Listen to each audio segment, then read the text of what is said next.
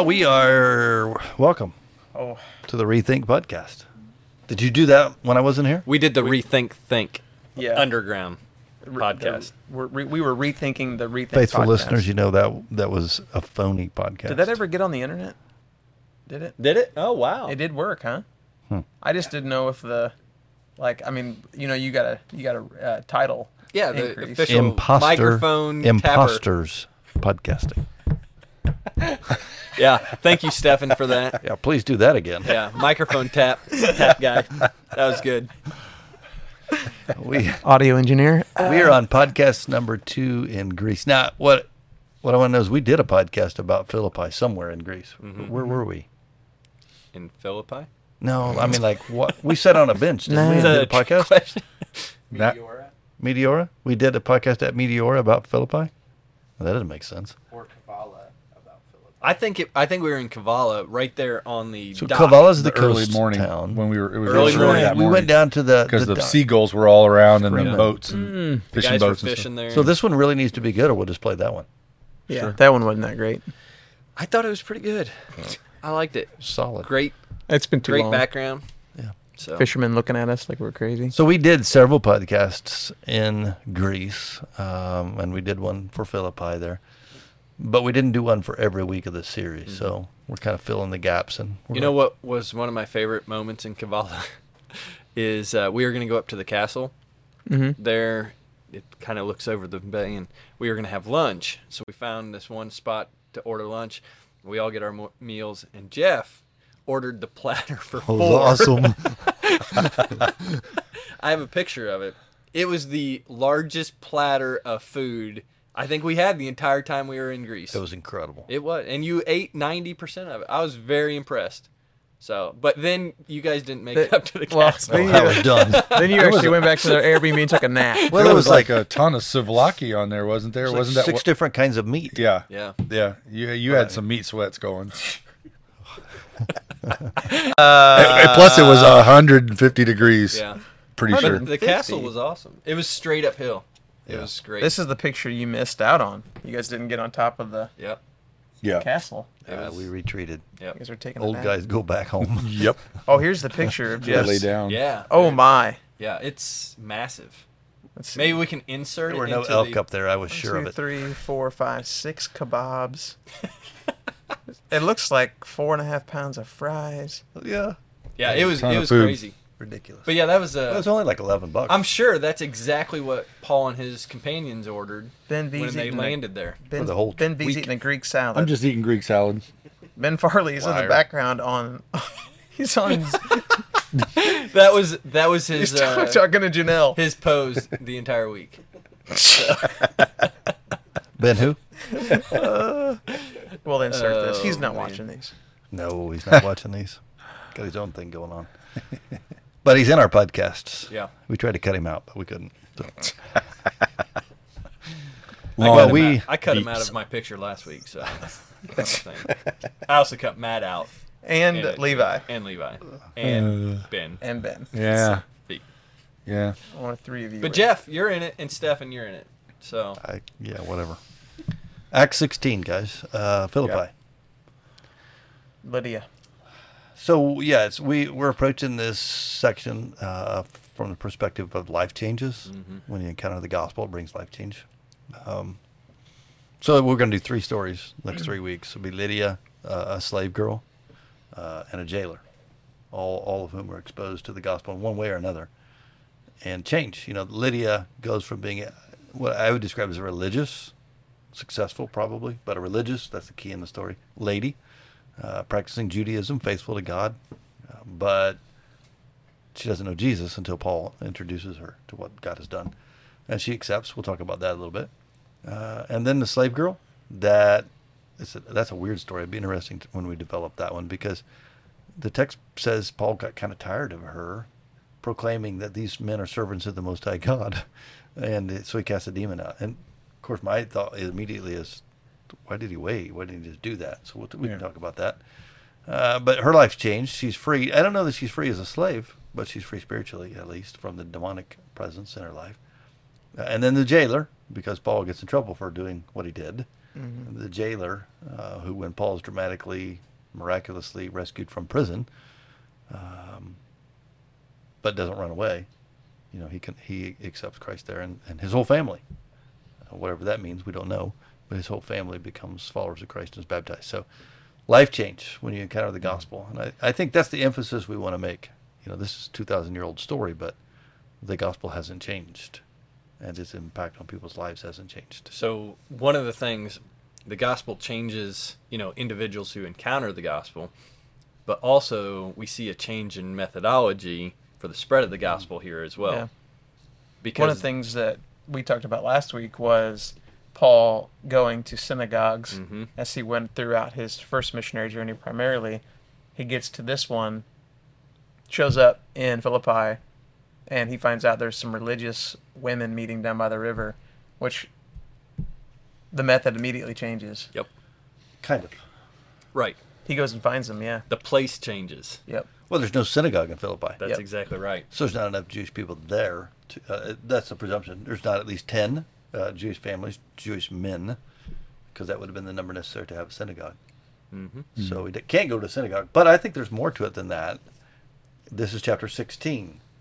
Chapter 15 is a council in Jerusalem that was centered around debating the um, the steps necessary for a person who is Jewish or non-Jewish becoming a Christ follower, and do they need specifically to be circumcised or not? And you remember that proclamation from the the church in Jerusalem. The church leaders was no, they don't need to become Jewish to become Christian. Specifically, they don't need to be circumcised, which was interesting. Did you guys talk about Timothy? Yeah. Mm-hmm. Wait, Paul, we just decided they don't need to be circumcised. Right. But go ahead and do it anyway. Yeah. No, I think I'll go with the rule. No, he- Yeah. He's circumcised. But so there's no there's no synagogue there, but there's also this this change in well, it's not a change for Paul really, but in the church in general, this Mhm. approach is Mhm. clarified now. Uh, we're not going to go through this procedures, and it's more than just the procedure. It's the it's the whole idea of law obedience being righteousness.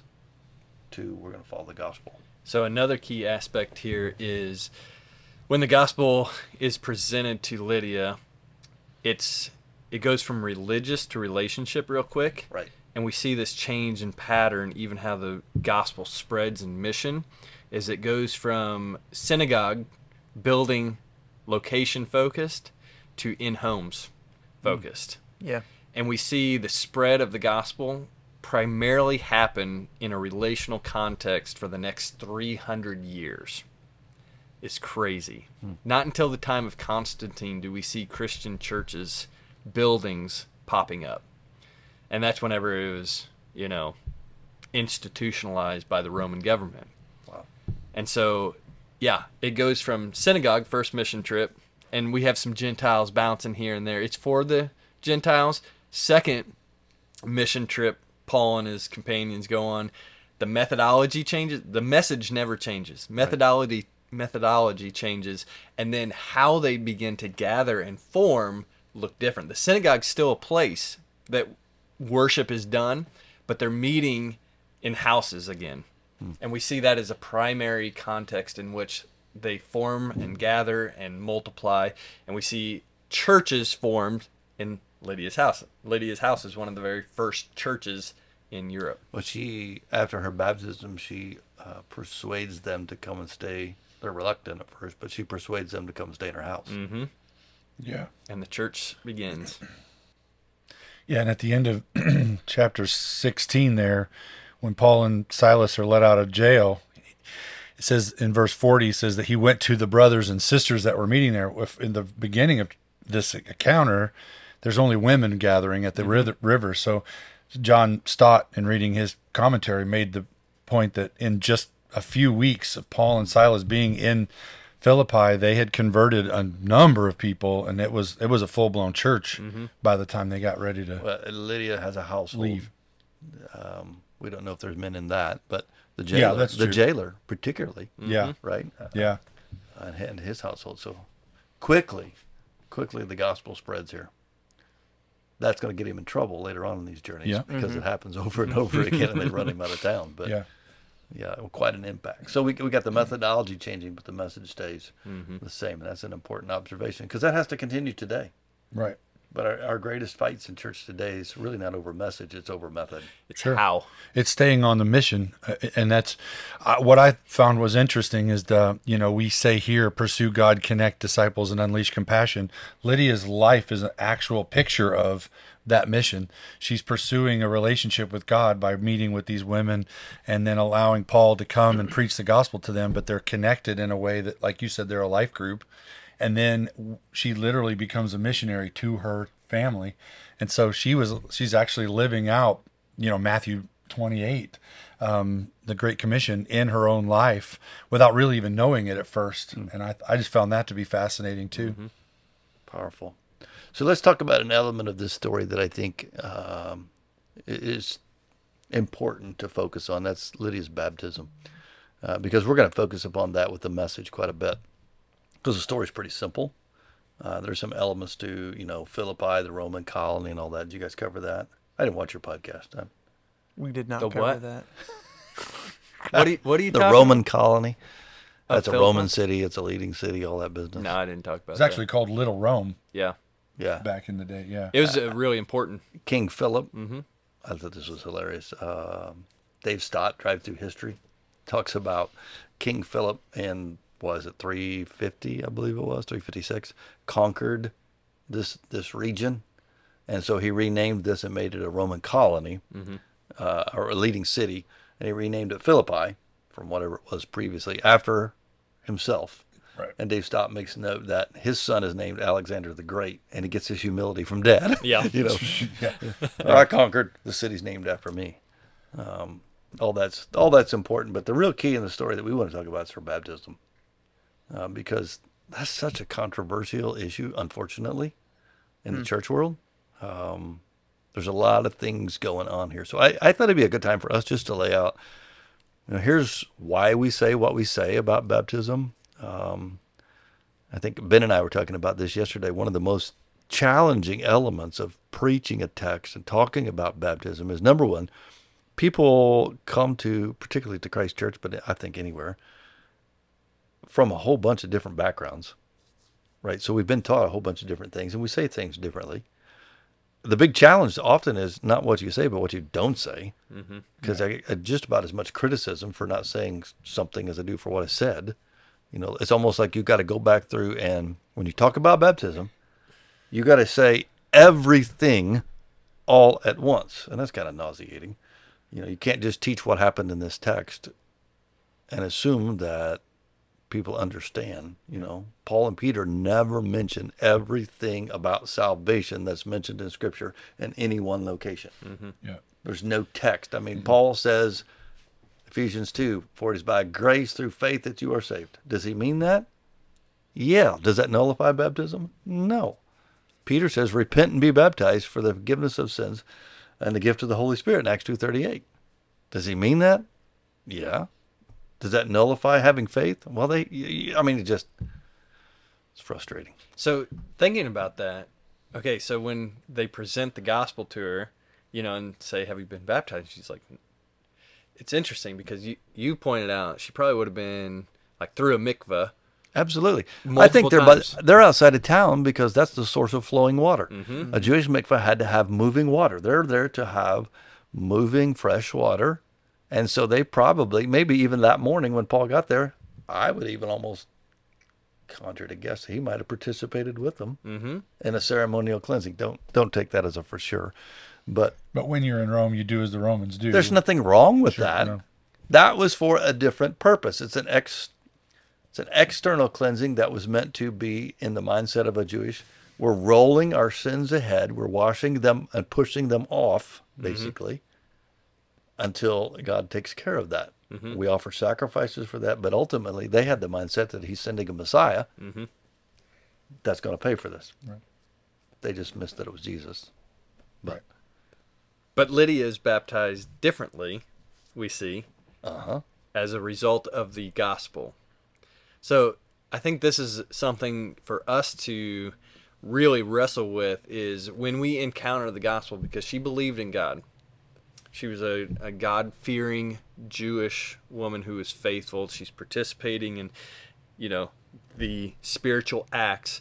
But when the when we encounter the gospel of Jesus, there demands a response of obedience. And I think this is where in modern churches we really wrestle with this. You know, she was probably baptized in the exact same water that she was out there, Mm, yeah. you know, doing the spiritual cleansing But her heart was open to a different thing because she has now heard and believed. Yeah. So she has faith. Yeah, there's a difference. changes the game. Yeah, there's a difference between following a command in the law and a purification ritual as opposed to a circumcision of the heart. You know, there's a different there's a just a change of heart when it comes to that. You're you're mostly doing that purification thing because you know it's a response to the law that's written down by Moses, you know, and came from God. But there's a difference when someone says you need to change your life and give it over and receive forgiveness of your sins because of the death of Jesus. You know, that's a that's a whole different way of looking at it. So does the water save you in baptism? No. Absolutely not. Peter says that. We just made a lot of like Christian church church people really upset. Uncomfortable. We would all, I think every, not every, but most Christian church people would agree with that. Mm-hmm. But that's not how we teach that. Right. You've got to get them baptized. Yep. That was the goal. I mean, you know, get them baptized. No, bring them to belief. The natural response, according to Scripture, of belief is baptism. Mm-hmm. And it makes sense when you look at like Romans 6. You're buried with Christ, you resurrect with Christ, you know, in baptism, he specifically says. And it's that, it's easy to see how you're accepting that gift, you know, because of faith the, the old joke, and I shared this with you, I think, too, as we were talking about the, the old joke was, what are they saved before they're baptized or after their baptism? You know, if somebody comes to faith and they're on their way to be baptized and they die on the steps of the baptistry, are they saved? When the, then the response jokingly is, well, it depends on which way they fall. you know, Yeah. Which is, But they're it's a joke, but there are people that would hold to that. Like Oh, if they didn't make it into the water before, then they. Well, it's yeah. what we talked missed it by about last week. It's the physical thing getting in getting in front of it. Mhm. You know, like there's a there's a physical thing that we do. If you say it like you know what I mean, and when in reality, it has nothing to do with what we do at all. You know. Now, even in saying that, I know I've just alarmed. Well, probably not everybody that watches our podcast, but right. You'd but be, you just- might be surprised. It's like people are going, well, but they need to be. That's not the point, yeah. Mm-hmm. right? Yeah, I'm, nobody here is arguing that you don't need to be. We are all saying that you do, Yeah. but it's Jesus that saves you. Not Yeah. the water. Yeah. And it's what you said yesterday, and we were talking on the phone. Is um, it comes down to a lordship issue. Amen. You know, so when you give your life over to make Jesus Lord and Lord and Savior of your life, you can't leave the Lord part out when it comes to the rest of Scripture. So now that your journey has brought you to the point of accepting Him as your Savior, now what does it mean for it to make Him Lord? Well, it means to obey. You know, obey His word, and His word commands for us to repent, be baptized. You know, and those. So it's it, to me, it's it's a it's a lordship issue. If I if I want to accept Him as Savior, but I am unwilling to obey, Right. I haven't submitted myself to Him. was I, don't say, really don't get know- who He is I can say you don't know who Jesus is if that's the case. Right. right. You may think you do, but you don't. You don't have a full understanding. This is King of Kings and Lord of Lords, the creator and sustainer of the universe, who spoke all things into existence, who yet came and offered himself as a sacrifice in your place. Yeah. If you can't submit to that and what he says that you need to do, then you don't know who he is. You're you're still acting like you're in charge, not him. And he was he was baptized himself. You know, he But he not went. for forgiveness of sins. no, I get that part, but he it's did where you got to say everything every time. I know. I know. he would say, That one gets you know, really I pa- paving the way for righteousness. You know, setting an example. You know, it. To be obedient to the Father. Yeah, because you you'll get a lot of people also who will say, "Well, I I baptism's a work, and and faith wor- works plus faith doesn't save you." And I always go back to the how, how much work are you actually doing by being baptized? It's an it's a passive act of obedience, not an active it's thing. that actually you're a doing. humble submission to Yeah. let somebody else work it for you. fully submitting to because they they have your life in their hands for a few seconds. You know the you know the joke is um, hold them down till the bubbles stop. You know it's I've not done that a few times. yeah certain people, uh, but I do think it's uh I do think that's an important distinction of if Jesus was willing to submit himself to in baptism to to set an example for us, then why are why are you so resistant to following in? I mean, even Romans will say we were baptized into his death. You know, so like him, we were baptized that way. So, so it, to me, it's that's the uh, that's the important factor. So the question I was asked uh, about a month ago now by a gentleman who's really that's pretty exciting to see when this happens in people's lives. But he's on a journey of discovery in his relationship with God, and he's studying Scripture, and he's, you know, um, he's saying some, seeing some things that that he had known and learned before may not be complete. So he asked me, "Do I need to be baptized again?" I said, "Well, there's there's some issues we got to clarify here first. First of all, what was the first one? Well, I was I was an infant. My parents took me Yeah. to have that done, and I was sprinkled. Well, so bibli- let's look at this biblically. Right. First of all, it's the parents, by faith probably, thinking thinking and doing the best they knew to do, making that choice, not you. So there's the first th- that to me is the most distinct separation. It's not based upon faith. It's not a result of coming to believe. Mm-hmm. It's somebody else, st- you know. And so you could very easily, I don't mean to make mockery of this, but you could very easily go and grab somebody off the street and baptize them. You know, especially with these two guys, you, we could get that done, right? I mean, but I feel like I could make that happen. But is that a baptism? We don't. Everybody would say no. Mhm. But you've seen the videos of infants, you Mhm. know, kicking and screaming and peeing while they're being baptized. I mean, it's Yeah. not their choice, and and I'm not making a mockery of that. I'm, I'm that comes from a, a whole line of teaching in the church. I understand all of that, but that's not biblical baptism. It's actually more of a picture of the dedication of a child in the temple Mhm. in Judaism, and then resurfaces in the. And we're not saying that your parents did something wrong by by No. doing that, It's I- not I- baptism. But it's not baptism. It's not even the the word baptism. I mean, I know a lot of Yeah. people don't like to get into, you know, they think you're convoluting things when you get into the Greek, but you're actually clarifying when you get into the Greek because the word baptizo is to fully immerse something. You know, you rarely see in those infant baptism, if you see a video on, you don't see them going and throwing the child underwater, you know, and bringing them back up out. That would be closer to the mode that would that the Greek word has in mind, but the connotation is that it's you're dipped into something. You're, You're fully buried. overwhelming it. Yeah, you're, you're buried. burying it. Yeah, And I think that symbolism is so powerful when we understand that it's not the it's not the action that saves you. It's Jesus, and Yeah. he was buried. He was crucified and buried and resurrected. right. And Jesus sets a new precedent even for how baptisms were done because mikvahs, you walk through them, Yeah. whereas Jesus is talked about he goes to the Jordan And is allows John to do it. so there's a difference even in how that separates it from a Jewish practice to a submission of the heart. Yeah. So sprinkling is not the biblical precedent either. Right. You know, and and we can go back through history and understand how that started. And uh, I don't know that it's necessary to go through that whole thing, but you know, it's a thousand years post, Mhm. probably Yeah. before we're doing that. Always Uh, a good intent though. Like it was Oh, yeah. never a malicious intent. Well, it was, it was the Dark Ages. Uh, Plague. plague was sweeping across, and parents were concerned. Parents were concerned that their kids, if they died Could go to without accepting Christ, would be lost, um, and so they're having that done. You know, that makes sense.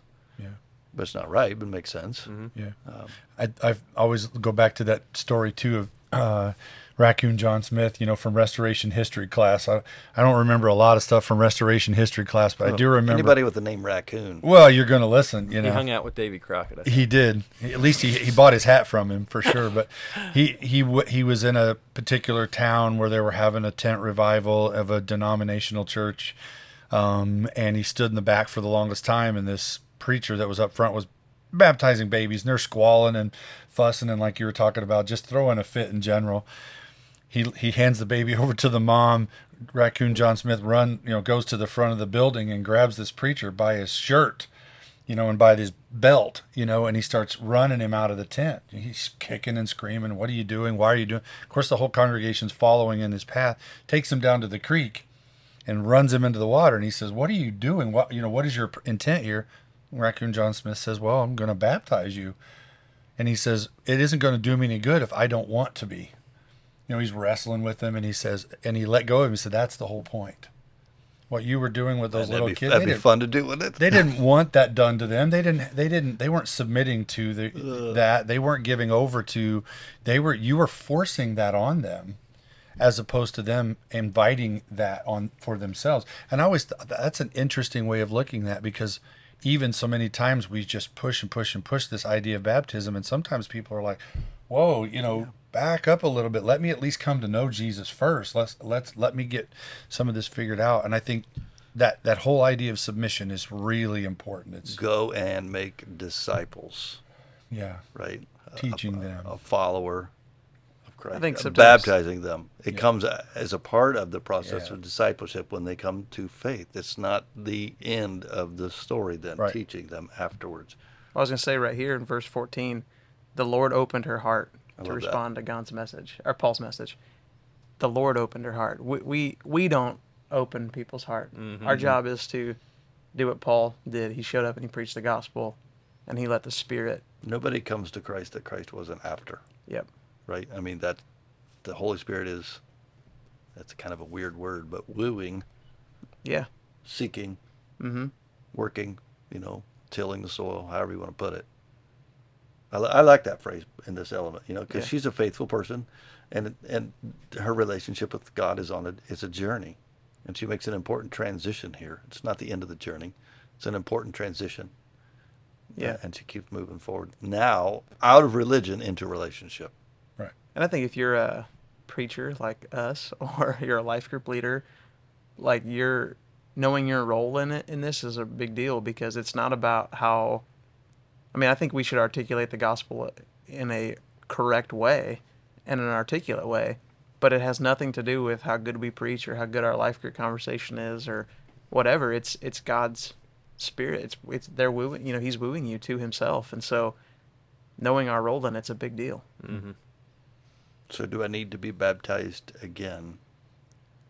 I, I honestly have to answer yes. If you were an infant and sprinkled, I, yes, you do.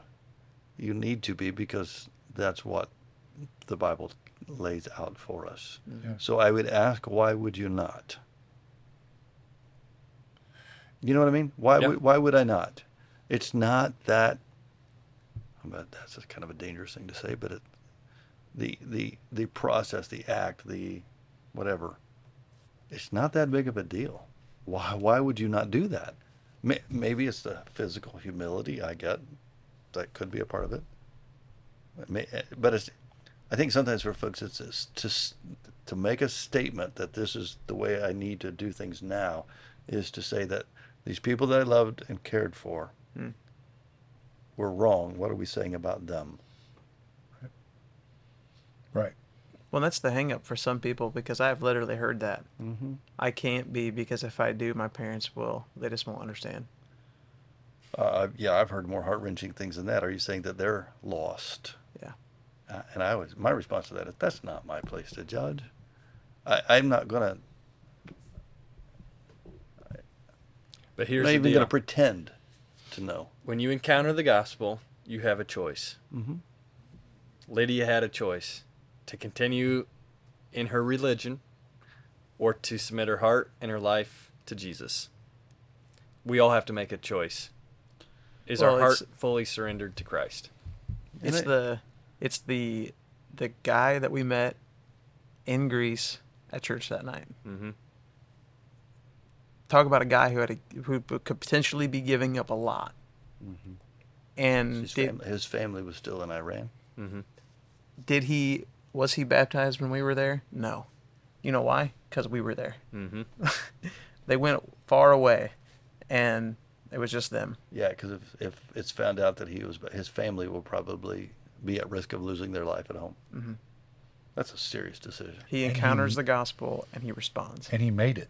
He made that decision. Mhm.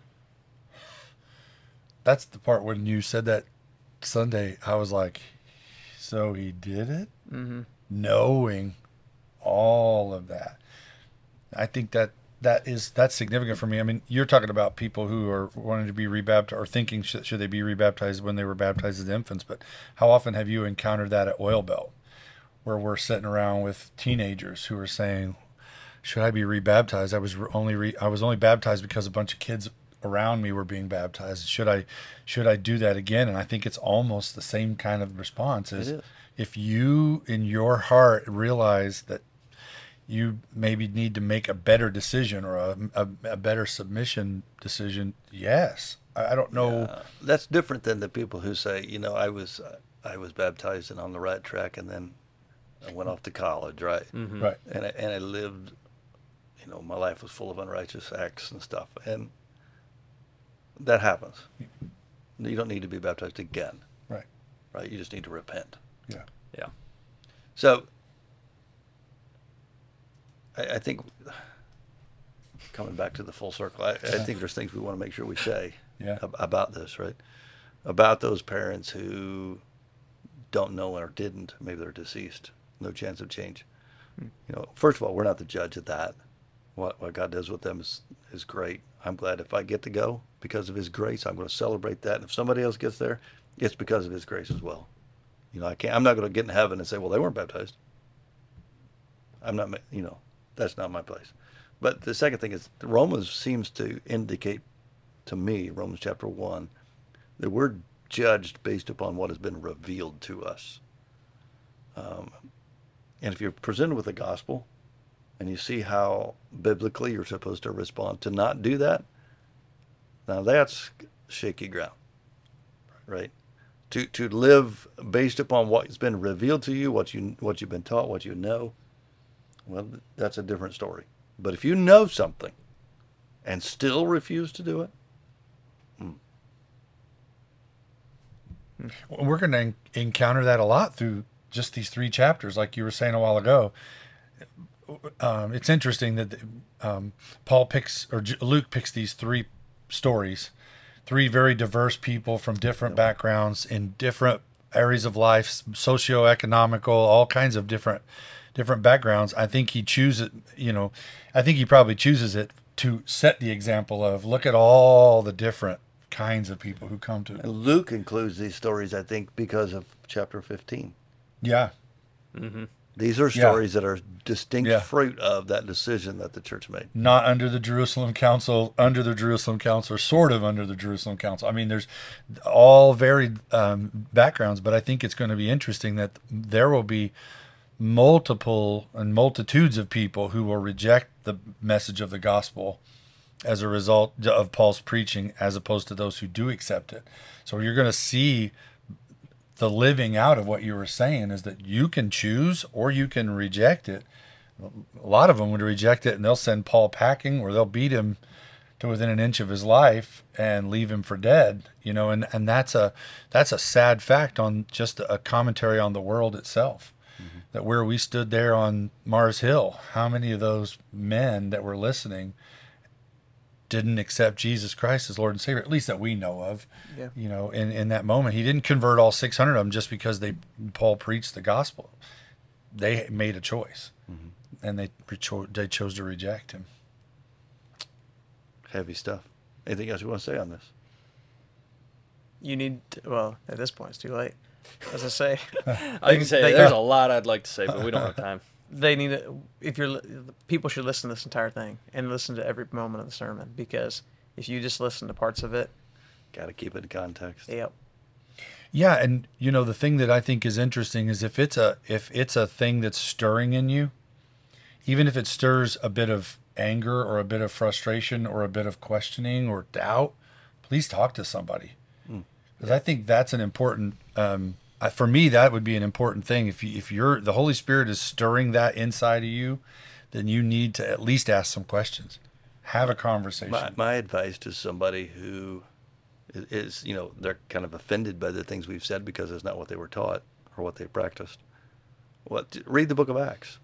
yeah, You know, hmm. I mean, if you want to go back to day one, and we, we know this from history, the closer you get to the authentic, authentic first time a message is shared, the, the more likely it is to be accurate.